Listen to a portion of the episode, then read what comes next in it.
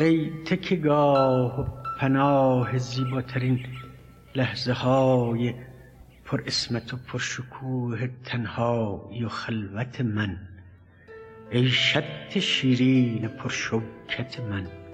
ای با تو من گشته بسیار در کوچه های بزرگ نجابت. ظاهر نبون بست آبرفریبنده استجابت. در کوچه های سرور و غم راستینی که من بود در کوچه باغ گل ساکت نازهایت در کوچه باغ گل سرخ شرم.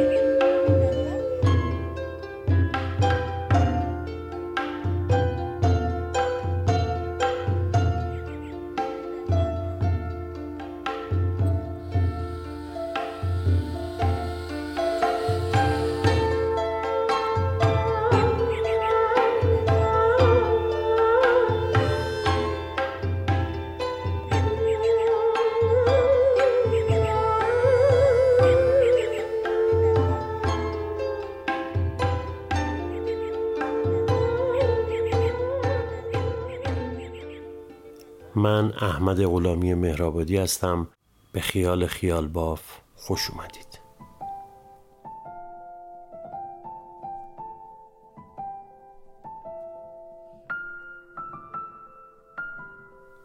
دلتنگم و خیال تو پونه خشک است در دستانم.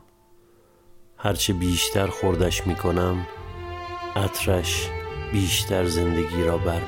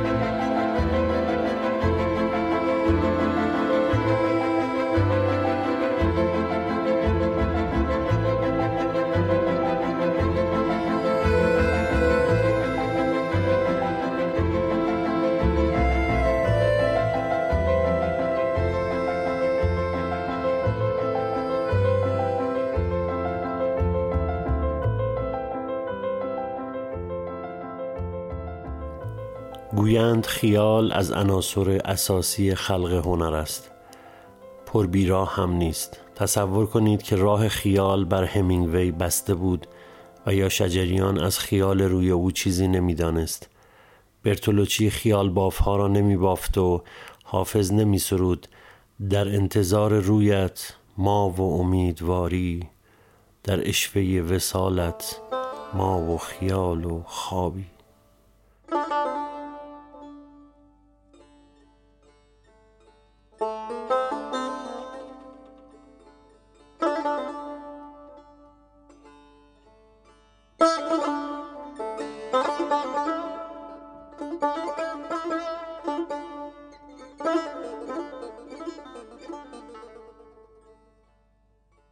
حالا ما بی خیال خیال غرق روزگار پرملال بدون یک جفت بال برای پرواز محال از هنر کیلومترها فاصله داریم. راستش نه فقط هنر به مسابه هنر و پراکندگی هفتگانش بلکه از هنر زندگی هم فاصله گرفته ایم.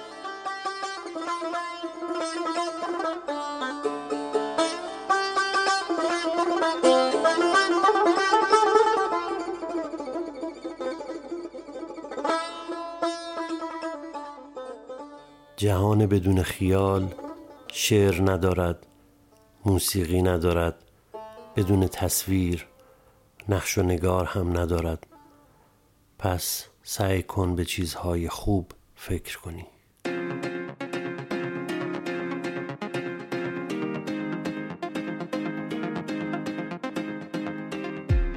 سعی کن به چیزهای خوب فکر کنی. فقط سعی کن به چیزهای خوب فکر کنی.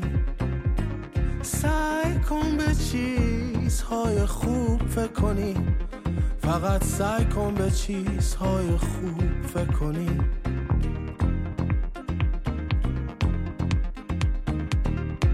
مثلا پنجره را باز کنی درست روبرویت. درست روبرویت.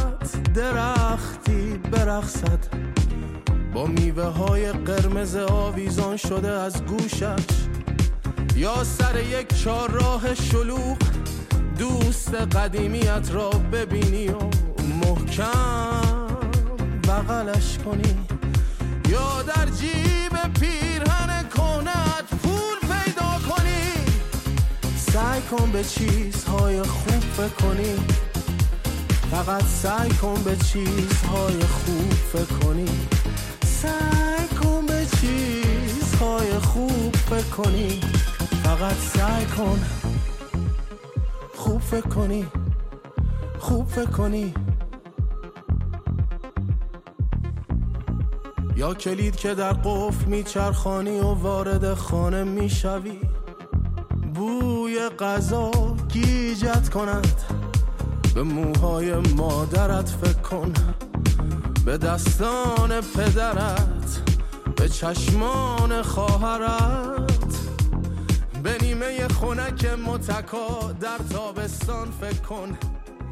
به خیابان شلوغ جمعیت رو زدم کنار و گفتم می‌خوام آقای جنتی عطایی رو ببینم. یه آقایی که مثل دیوار بلند و البته بی احساس بود آروم خم شد و کنار گوشم گفت چیکارش داری؟ یه اسکناس صد دلاری گذاشتم توی جیبش و گفتم کار واجب دارم کوه ازوله یهو به تپه ای از مهربونی بدل شد و در پشت سرش رو باز کرد برام و گفت خیلی خیلی خوش اومدید قربان اینکه من چرا از خیابون کوشک میدون فردوسی تهرون باید انر انر بکوبم و برم تا سالن تئاتر دوریلین لندن.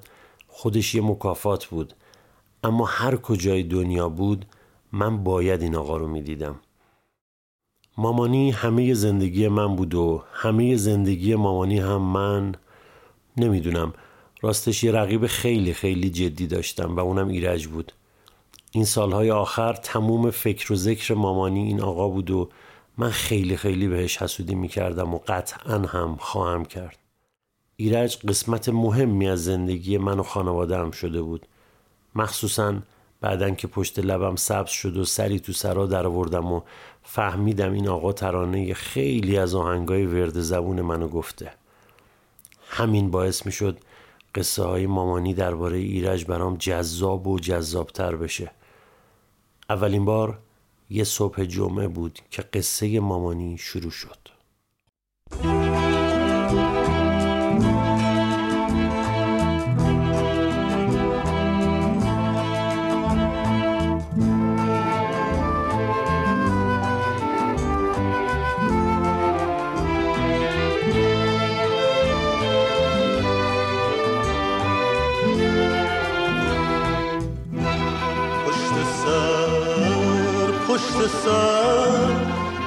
سر جهنم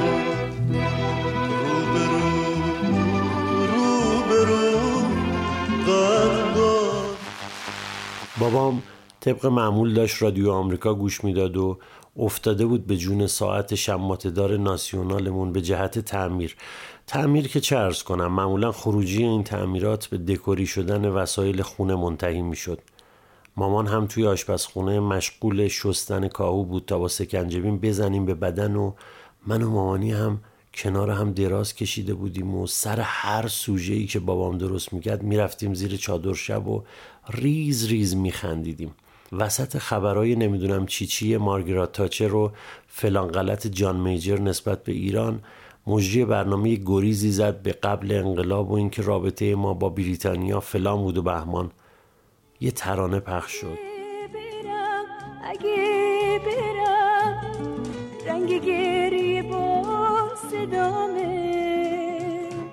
اگه نرم اگه نرم روز مرگ خنده هامه نمی‌تونم رها کنم. خودمو از این اسیری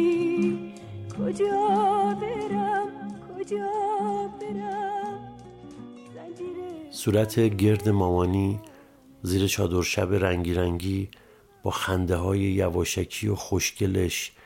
یهو مثل بستنی قیفی تو ظهر تابستون آب شد و خنده رو لباش خشکید.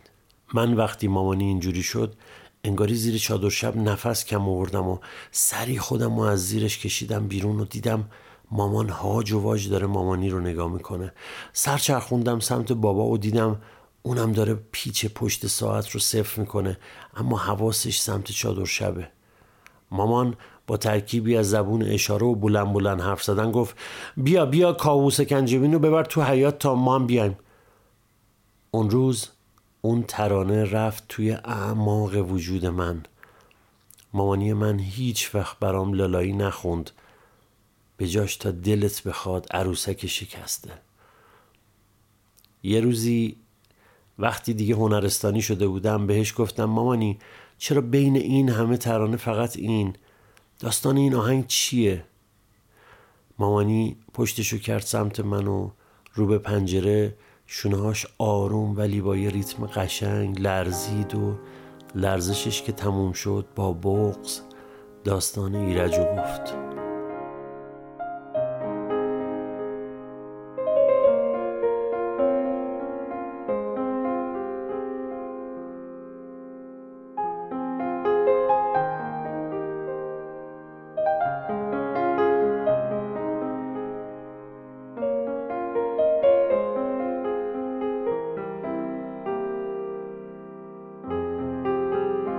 شب مامانی که تازه توی دانشگاه قبول شده بود با رفقاش برای اولین بار یواشکی و دور از چشم خانواده هاشون میرن کاوار دنسینگ مولن روژ مولن روژ تهران توی فردوسی جنوبی روبروی خیابون سوم اسفن اصلا وارد کوچه ملی که می‌شدی انگاری رفته بودی تو قلب پاریس و مولن روژ اصلی.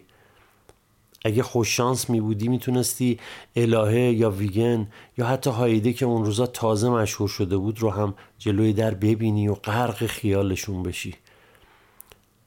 اون شب موقع رقص همه بچه های دانشگاه جفت میشن الا مامانی که تک میفته و با حسرت بقیه رو نگاه می‌کنه.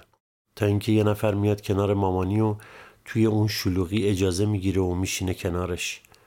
توی اولین نگاه صورت مهربونی داشت که پشت انبوهی از ریش و سیبیل پنهان شده بود. یه پیرن منتیگل جذاب سفید با طرحهای آبی و روشم یه جلیقه چرمی مشکی داشت که حسابی خوشتیپش کرده بود. لیوانشو با یه نیم نگاهی به من برد سمت میز و زد به لیوان من و بعد لاجرعه رفت بالا. چشمای ریزش ریزتر شد و دستی به سیبیلاش کشید و گفت تو هم تک افتادی مثل من؟ گفتم مگه بد تک باشی؟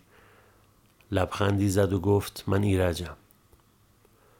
شاید اگه بابای مامانی معمور ساواک نبود شاید اگر ایرج ترانه بنبست و نمی نوشت شاید اگر ماجرای سیاهکل اتفاق نمی افتاد و کلی شاید دیگه الان ایرج پدر بزرگ من بود و شاید مامانی آلزایمر نمی گرفت و عروسکی شکسته نمی شد بعدها که نلی عروسکی شکسته رو خوند مامانی هر بار با این ترانه اشک ریخت و سعی کرد ایرج رو فراموش کنه. انقدر سعی کرد تا همه چیز این دنیا رو فراموش کرد جز عروسک شکسته.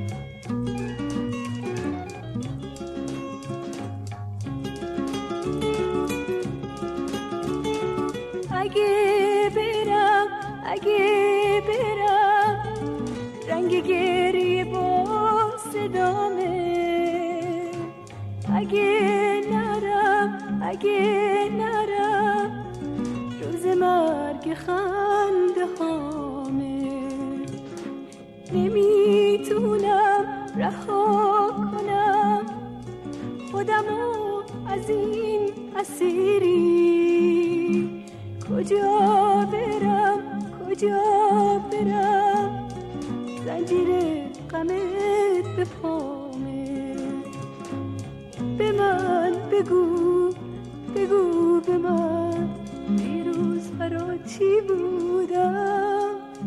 عروس هجله بسته. امروز برا چی هستم. عروسک شکسته. امروز برا چی هستم. عروسک شکسته.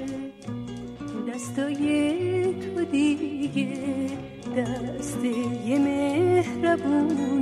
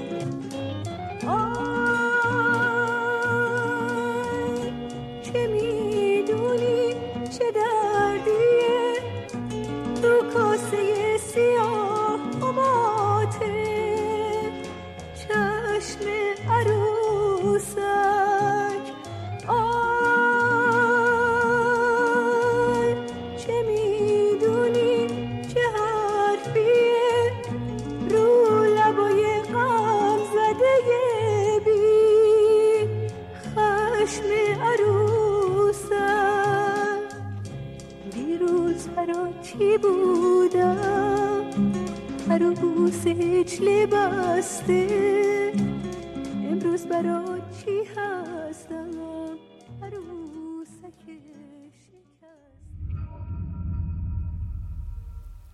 خیال می‌کنی از پا در میآیم؟ چه باک. ببین آرامم. آرامتر از نبز یک مرده.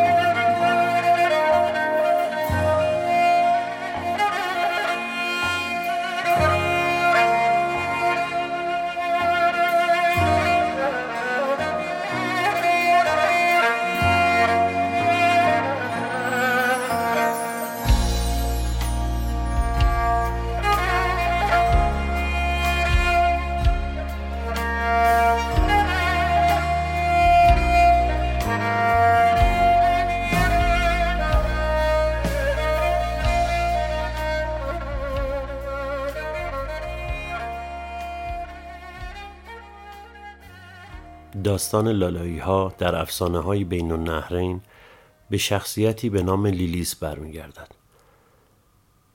لیلیس همسر اول حضرت آدم بود که رفته رفته به دلیل همسانی آفرینشش با آدم از اطاعت از او سرباز زد و خصوصیات شیطانی به خود گرفت.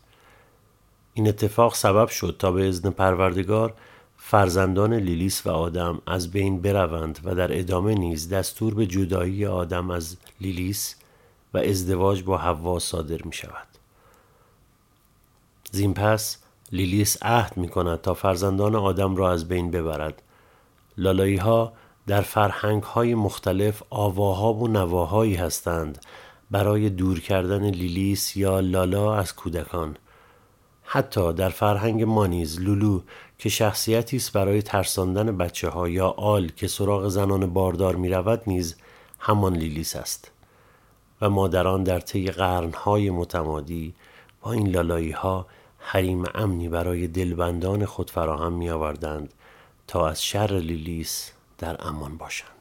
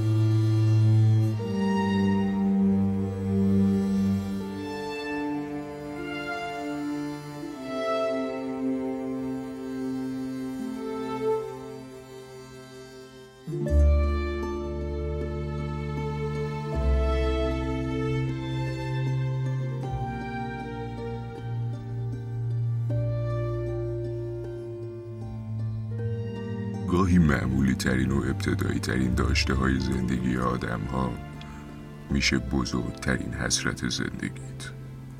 این دیالوگ فیلم بیخوابی هر شب قبل از خواب میپیچه توی مغز سرم. تازه رخت خواب منو بغل کرده بود و داشتم آخرین کلنجارهای شبانه برای خواب رو اجرایی می‌کردم که زنگ زدن خونه. دیر وقت بود. یه آقایی با صدای نخراشیده گفت سلام. گوشی رو بده به دختر خاله. احتمالا منظورش مامانم بود چون ما دختر دیگه ای تو خونه نداشتیم. من که خواب نصف نیمه هم پریده بود با قرولندی زیر لب گوشی رو دادم به مامان. گوشی رو گرفت و یه چیزایی به کردی گفت که من سر در نیاوردم. فقط یه اسم آشنا وسط حرفاش بود و اونم رامیار بود که گوش منو تیز کرد. تلفن رو که گذاشت گفتم خبری مامان؟ گفت خیر ایشالله گفتم نصف شبی و خیر. گفت فضول خان بگی بخواب. گفتم خوابم نمی‌بره بازم. مامان یهو صورتش مهربون شد و با ادا گفت می‌خوای برات لالایی بخونم؟ خرسه گنده. بی محلی کردم بهش و رفتم تو تراس که بلکه سیگار بدادم برسه. اومد توی تراس کنارم و گفت تنها تنها؟ گفتم واسط خوب نیست. گفت حالا یه پک بده وگرنه نمی‌ذارم تو هم بکشی یا؟ پک اول رو که زد به سیگار یهو سرفش گرفت و انگار با سرفه هرچی شوخی و حاضر جوابی داشت ریخت بیرون و یه بغز موند براش.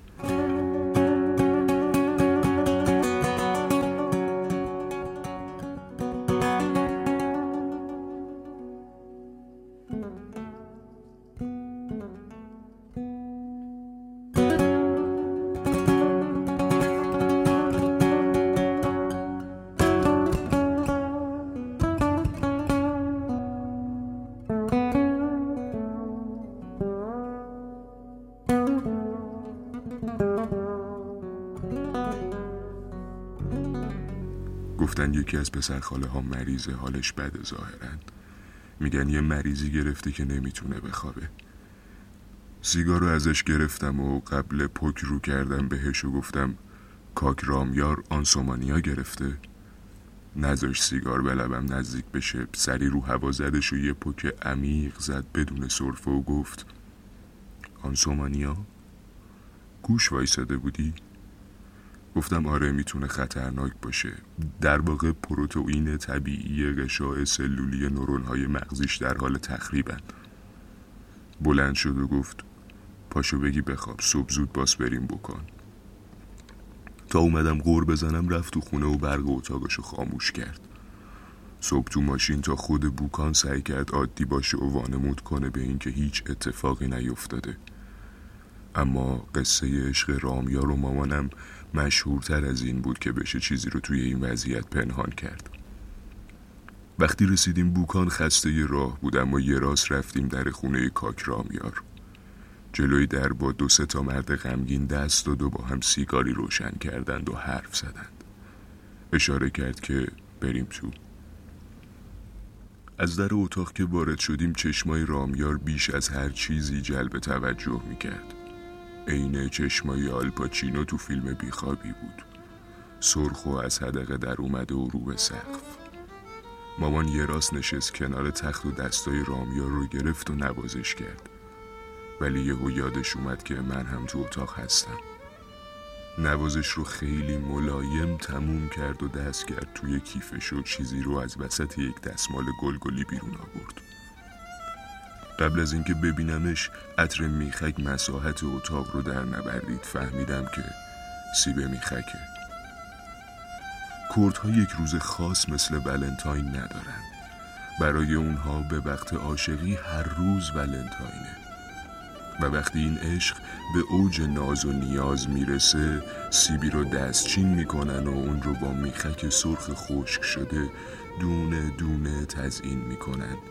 به طوری که انگاری میخک ها کل سیب رو فتح کردن. میخک ها دو سه روزه آب سیب رو می‌کشن و این اثر هنری که سالهای سال عمر می‌کنه توسط عاشق به معشوق هدیه داده میشه.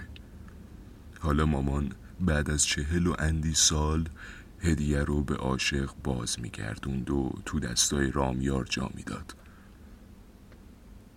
من حسودیم می‌شد از این همه عشق اما ترجیح می‌دادم این سکانس که موسیقی متنش لالاییه که مامان بدون اختیار و بیوقفه می‌خونه تا بلکه چشمای معشوقش بسته بشه و به خواب بره. برای همیشه توی حافظه بسریم حفظ و جاودان بشه.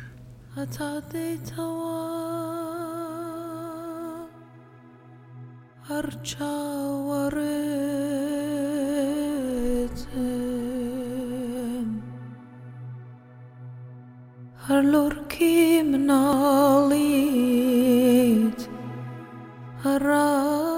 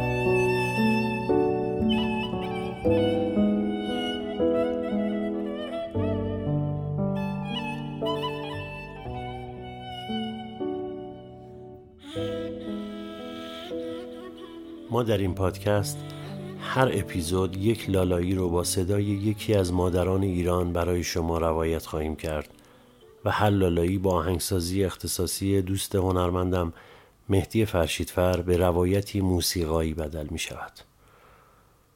لالایی دوم زمان جان مادر لیلا صبری بدری ژیوار هرو و چهرزاد